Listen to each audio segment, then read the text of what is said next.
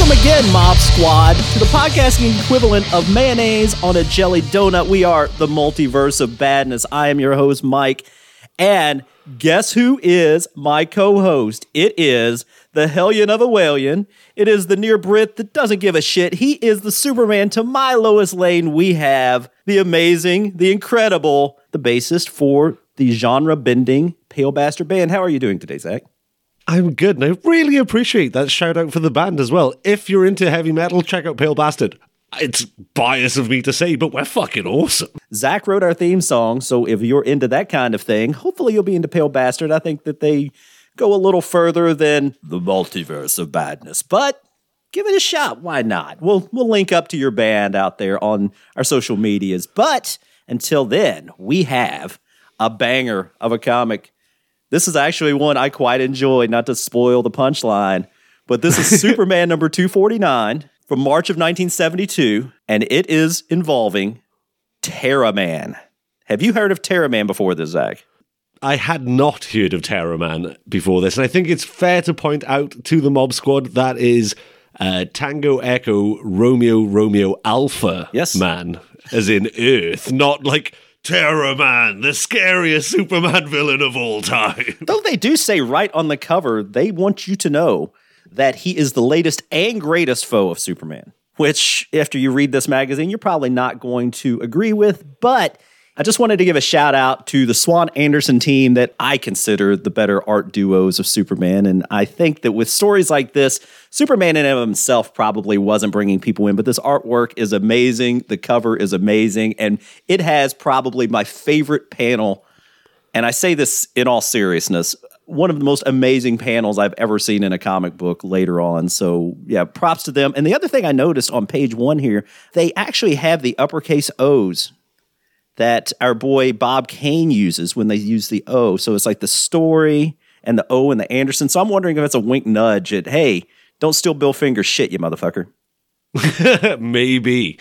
I would also like to point out two things. First of all, this story is to blame on none other than Colonel Computron creator Cary Bates. Although this is, as you say, not to jump on the punchline, a much more enjoyable experience. But talking of the cover, why did they draw Terraman to look just like Clint Eastwood on the cover when he looks completely different in the book. Yeah, I was going to point that out is that I was going to actually use that as my rating, so now I'm going to have to come up with another rating. I was going to rate by missing mustaches because he is drawn with no mustache on the cover, yet during the entire book, he has a mustache. So interesting choice there. Uh, so, just to paint a mental picture for the mob squad at home, to picture Terraman, uh, just picture a cowboy flying a Pegasus, and you are there. You're exactly there. That is what we're dealing with today. And he is glorious. I, I absolutely love Terror Terraman. I forgot how much I like this. This came. This was my comic book I owned. Action Comics with Terror Terraman fighting Superman and trying to egg him into a television show that he had on ridiculous as it sounds. So I had to look back at the introduction of Terra Man, and I was highly impressed with this introductory story. It's it's pretty special. Pretty much, we get page one. There is just a stagecoach and cowboys riding down the middle of the street, and Superman's like, "Hey, what's going on here?" And the cowboys are like, "You must be Superman, right?"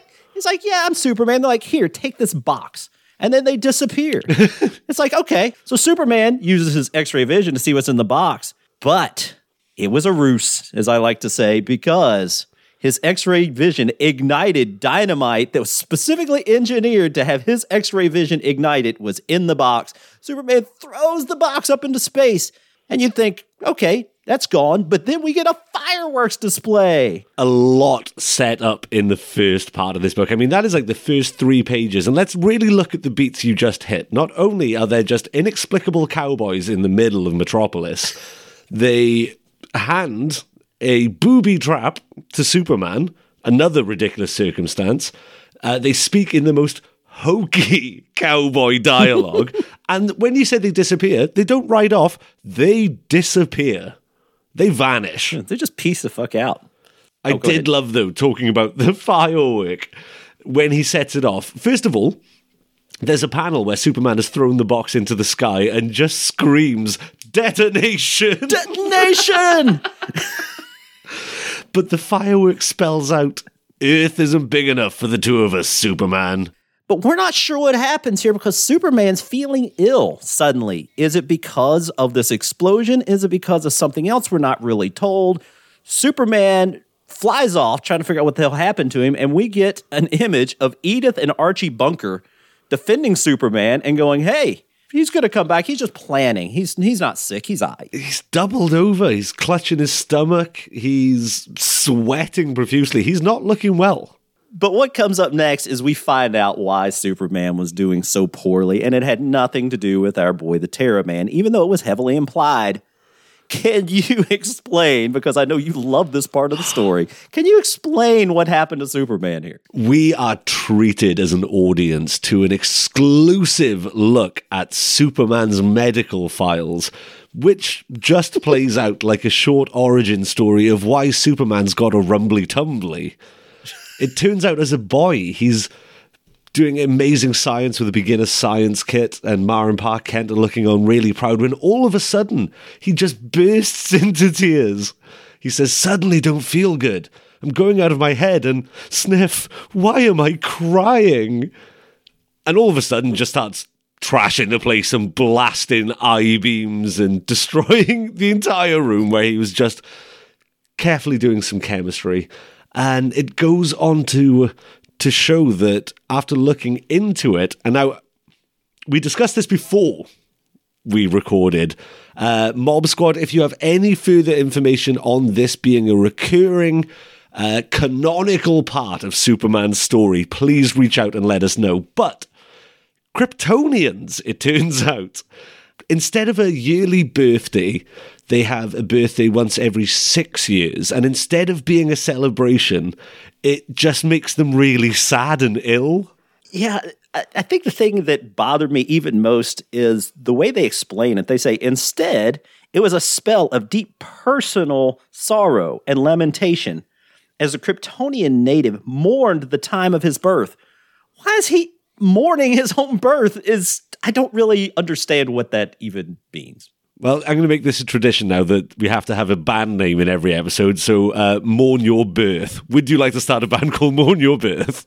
so, yeah, Mourn Your Birth. I could get into that. But what I can't get into is the panel below where Superman is looking at himself in three mirrors and gives himself super self hypnosis. Gives himself the biggest dressing down I've ever seen. You will forget Krypton. You will forget your birth date you will feel no sorrow. Forget, forget, forget. he loves being verbose here. We go from detonation to forget, forget, forget. so, yeah, this is some ridiculous writing, but it does, unlike the last comic we reviewed that just left you feeling cheap and dirty like a cuck. We do get Superman here actually putting smiles on my face with this odd discussion he's having with himself. And finally, he's crying in midair after he's been explained. He just flies by a plane that, for some fucking reason, is just going out of control. Uh, this doesn't tend to happen in America on the daily, Zach. We just don't see planes falling out of the sky on fire.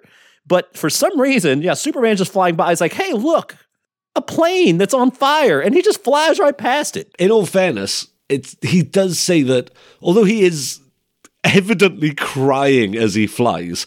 It does have effect on his uh, capabilities, this birth spell, as they call right. it. Uh, and it does say that he's flying blind and deaf. So he's basically just flying with no idea where he is. Like, it, that's an accident waiting to happen. It's just a piss poor decision as far as I'm concerned. Uh, but he gets he gets his senses back temporarily and saves the plane. Don't worry, Superman does Actually, save the day. He only gets some of his senses. He doesn't even see Oh, he smells smoke, of course. He smells the the smoke from the plane rather than being able to actually see where he's going and manages to save them in the nick of time. So we get the next page with Superman sulking on the top of a large building and then the most glorious panel I've ever seen in comic books. I absolutely love the introduction of the Terra Man here. It honestly looks like the best prog album you've never listened to. yeah, this is the way that I envision Jesus Christ coming back and saving the world. Because we it is just literally religious in its in its glory here. yeah, there is an absolute biblical influence to the artwork for sure. This, it, looks like an old wood cutting that you'd get of Jesus photos. the old Jesus photos. You know the old, the old the old Jesus photos from back in the Bible days. Oh, the hand drawn Jesus photos by Carmine Infantino. But page nine, Superman 249, if you haven't, please go check this image out because it is glorious. We get the Terra Man facing off against Superman, who's still having all kinds of problems. He's woozy. And Terra Man's just like, pretty much, I'm going to kill you, buddy. And of course, Superman, not at his best. So Terra Man catches him on the right day and he shoots a bullet at Superman. You're thinking, okay, he's just going to shoot him. The bullet grows and hits Superman in the chest so hard it knocks him down. Admittedly, Superman's not at his best here. But you say sorry. I, sorry to interrupt. You say Superman's not at his best. He is currently suffering from reverse X-ray vision, and he's currently staring into his own oh, brain. Oh, There's a panel of Superman's that. brain, and that's what he's seeing. and it's purple. So I guess most Kryptonians have purple. It doesn't brains. look well. It doesn't look like if it, a Kryptonian brain is meant to resemble a human brain, we need to be worried about Superman. Yeah, a couple episodes back, we had the diseased lungs. This is a diseased human brain or diseased Kryptonian brain here. Yeah, and Soup's not at his best here.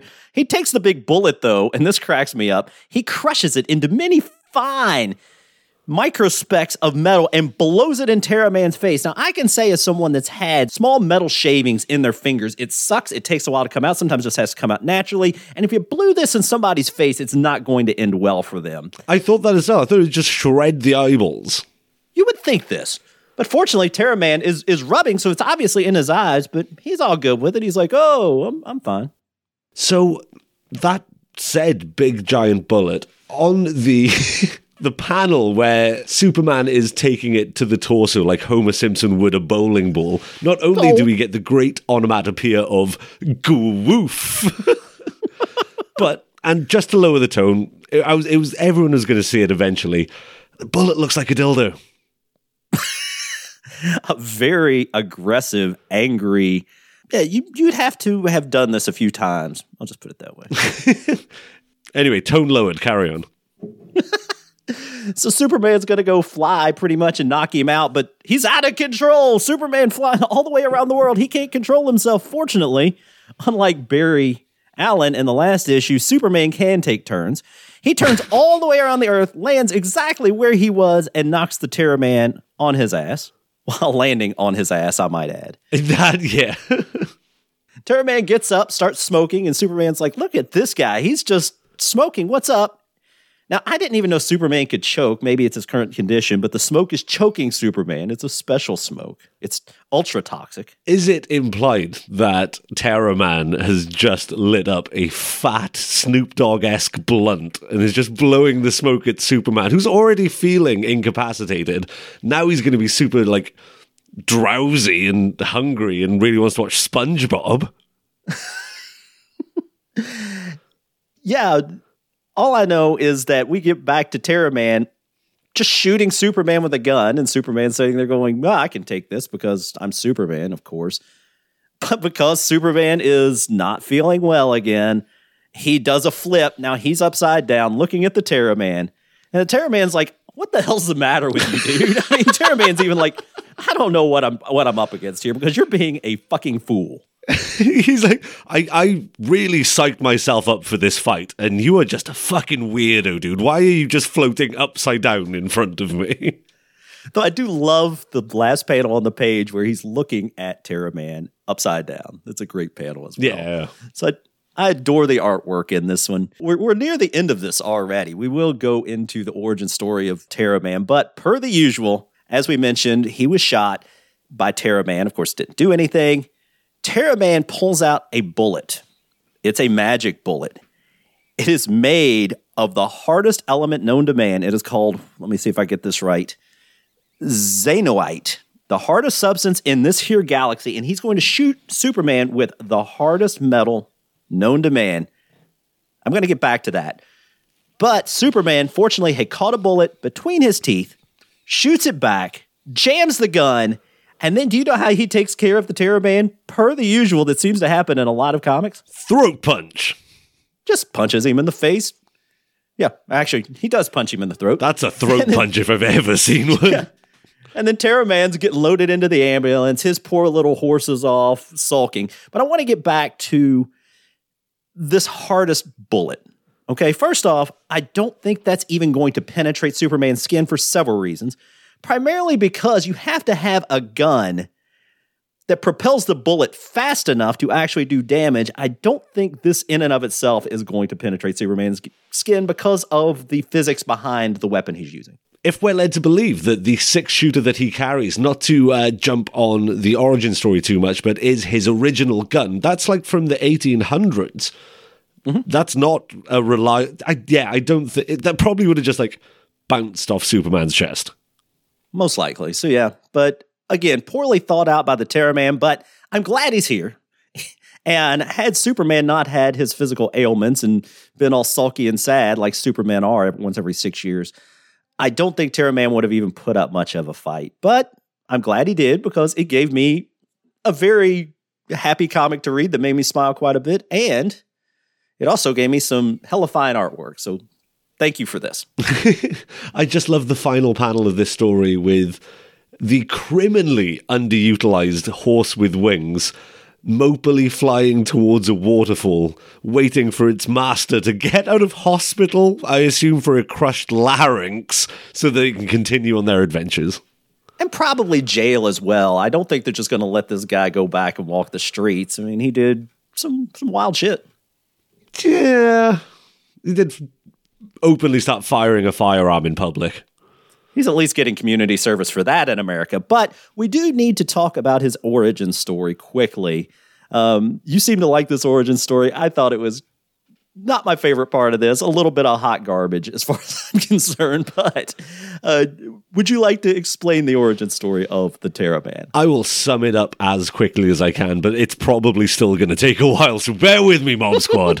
uh, as you say, you weren't a fan. I think this contextualizes what was a really silly story beautifully as like an epilogue to it. As after the story, the main story, you get a quick origin story of Terra Man. Now, he was a little boy in the Wild West, getting taught by his father to do stick ups. He successfully robs his first wagon, and his father's really proud of him. And they find lots of coins when all of a sudden, would you believe it, Mike? But a spaceship appears and steals the coins because, as we come to find out, it is an alien called the Currency Collector. his whole MO is he flies around the universe stealing coins for his collection, not even to be rich. He just wants them so he can have a little money museum. Now, this is where things get complicated. And I told you this is a long fucking explanation. Uh, they being cowboys, get spooked, start firing on the alien. The alien accidentally kills the young boy's father. And as it happens to be the case with Currency Collector's species, he does a death link with the person he's just killed, empathetically connects himself to the cowboy, learns all of his life experience, learns who the young boy is, and decides that in his guilt he will foster this young cowboy and teaches him to become an intergalactic currency stealing space cowboy with a Pegasus. The end. Well, I love how it's not quite the end. because if you notice a couple of things, oh, no, first there, off, there is a lot more actually. yeah, it does trouble me initially that this is how he's teaching his son to hold up wagons. It's like you've got a small child out here. The guys have guns why did they just shoot the little boy? And then the dad's like, ah, you know, you got to learn. But it's like, there's a better way to teach him. and secondly, the dad draws a circle with a bullet as he's dying. Oh, yes. And come to find out, Terra Man realizes what that means and waits many, many years until he's a full ass grown man to kill the space alien that killed his dad because he realized that the bullet and the circle around it meant that the alien was the one that killed him. It's it's a lot of uh, jumping to conclusions here, but I'm, he was right in his defense. Of course, I forgot to mention that the when the alien decided to adopt the young boy, he mind wiped him, but maybe not as powerfully as he thought. That's true. So yeah, Apparently I not. that from what I thought was mainly a story about Superman's stomach bug, it turned the villain into something that I genuinely would like to see explored as much uh, as possible. Okay, well, you know what? Let's go out of order here today. We usually rate the book, but let's bring Terra Man in the, into the real world just to kind of shake things up since you sound excited about that. As far as a story, or how would you bring said Terra Man into the real world? Just the idea of a anti-hero Clint Eastwood esque cowboy on a flying Pegasus who has an implant in his chest, which means he can just breathe in space and on any planet, and goes round just bounty hunting through the universe. I would take that as a comic book, a cartoon, a TV series, a movie, a concept album, a video game. I just want that. I want that universe delivered to me. That sounds like he has so much fun. Well, first off, if it's a concept album, we already have the cover. Yes. And secondly, secondly, sadly, or not sadly, we share a brain here because I was thinking this very much had the Mandalorian vibes, and I could see him being an anti-hero because his backstory is really kind of sad. I, he doesn't really come off except for having some odd affliction with Superman here that he wants to kill him, and there's not enough room apparently in the galaxy for them both for no obvious reason.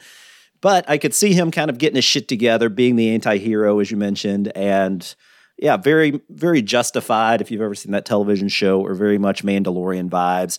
Yeah, we we pretty much shared the exact same opinion here, but I guarantee you we're going to rate them on different things because I was going to rate them on missing mustaches, but again, that's not going to be the case. What are you going to rate this book on, and how many of said thing will you give this book? So I think I'm gonna re- goof. Goof is going to be my choice, and I would give this genuinely like four goofs.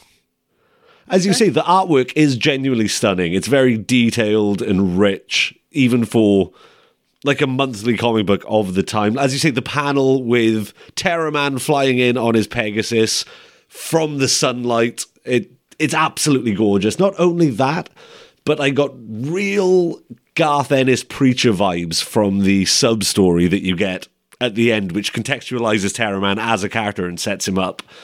Uh, just Superman getting pummeled in the chest with a giant metallic dildo was hilarious. it's got it all. This book really does quite quite possibly have it. Superman ricocheting his way around the moon. A lot happens in this book. It does. And the thing that I'm glad that it gave us was some ridiculous Superman story, uh, super self hypnosis, and oh, I'm sad, Superman, because there's always something going on in a Superman book that you didn't know about just to add to the story. It's like, hey, we need to make this a little more interesting. You can have super self hypnosis. You can have a stomach bug that bothers you every, let's say, every year. No, that's too much because I had to write that in. I had to remember every six years. They'll Just have six. Forgotten by then. do Our core demographic will have hit puberty by then and be interested in far different things. But what I'm going to rate this on are Edith and Archie Bunker cameos because I found it hilarious that for some reason they stuck Archie Bunker in this comic book. And So I wanted to discuss that quickly, if that's okay, because Yeah. I noticed out of all of the crowd scenes that you get this one panel which is a close up of an elderly couple, and I was like, they Yeah. are drawn very specifically. I didn't. Yes. I, Archie Bunker is uh, outside of my frame of reference, but I'm glad to know that they are based on something, not just like all of a sudden you just get these really hyper realistic uh, characters in a panel. even then, he calls her Edie, which could be short for Edith. And this is very much people in the United States will definitely know this is from from All in the Family. I've never really watched All in the Family too much. It was probably a little ahead of my understanding of racial tension in the United States at the time. But from what I understand, and if I get this wrong, Mob Squad, rake me over the coals because I was not a fan of All in the Family, is that Archie Bunker was tended to be somewhat racist and not very forward thinking. And they spent a lot of time trying to put him in the right mindset of of how Americans should act in that day, which many didn't. So, But- just to interrupt, I've uh, typed into Google Archie Bunker, the letter R, and the first result is Archie Bunker racist. There you go. So, so that said, I am going to give it three and a half Edith and Archie Bunker cameos, maybe four. You know what? I'm going to give it a four. What what puts me on that borderline is this cameo of Edith and Archie because it's so dumb, but it's just dumb not for a good dumb like the rest of, of some of this story. It's just a stupid dumb. Why would you stick Archie Bunker in this? Because it's not like he even comes around or has anything to do with it. But I ramble three and a half to four. Let's give it four. Edith and Archie Bunker cameos. So I think we're done. I think we've got a rating and we've already brought him into our universe and we agreed on that for a change. Very concise. Uh, this is what I mean. When we get excited to talk about a book, we can get through it. It's nice and snappy. It's the ones that your Colonel Computrons, for example, that you have to labor on to just comprehend it makes any sense. No, I'm, I'm really happy you brought this book into my life, Mike. It's more interesting than it has any right to be. I'll put it that way. I agree with my own self assessment, of course. but I didn't intend this to be as good of a comic as it was. I intended it to be hot garbage, and I walked away, I guess, unsatisfied because it wasn't hot garbage, or maybe I was satisfied because it wasn't hot garbage. But yeah, I liked it. I thought you were going to say humbled, but I'm, I'm glad that unsatisfied is what came out instead. Ah, I'm an American. Nothing humbles me. so, with that said, we would like to thank you again for listening to us at the Multiverse of Badness. We are going to give you our social medias, which are at Twitter, at Multiverse of Bad, on the Instagrams, at Multiverse of Badness, and through email. Zach, can they reach us on email? that would be the word detonation, then an exclamation mark at multiverseofbadness.com. Actually, you cannot use exclamation marks in emails, sadly, but you can use a dash. So you, when you to. said, and just to really break this joke, like I don't know, fourteen episodes into the podcast, that when literally anything would work as the first part of that email address, you can't put exclamation marks. I don't believe you can. I wouldn't promise you that. You can't put certain special characters. You can put dashes and underscores. But you couldn't put, for example, you couldn't use an at symbol because you use an at symbol to delineate between the email address and the domain. So if you put another at symbol, it would just confuse things. But you don't use an exclamation mark to do it. God damn it! Try to send us something. Honestly, Mob Squad, I think I think you may have just started to witness the cracks forming in the dynamic of the multiverse of badness. I um, I feel like I've been cheated. I've been lied to. I've offered you up all these amazing email addresses that you know you can email us on if you would like to. You you know you can just don't put an exclamation mark. And you know, god damn it, don't lie to me anymore, Mike. Wait until you find out everything else I've been lying to you about. so with that said, I think we are done. Possibly as a podcast, Zach seems honestly miffed. I'm sorry for lying to you all this time, Zach, but I promise, at least not purposely, it won't happen again here in. The multiverse of badness with no exclamation marks.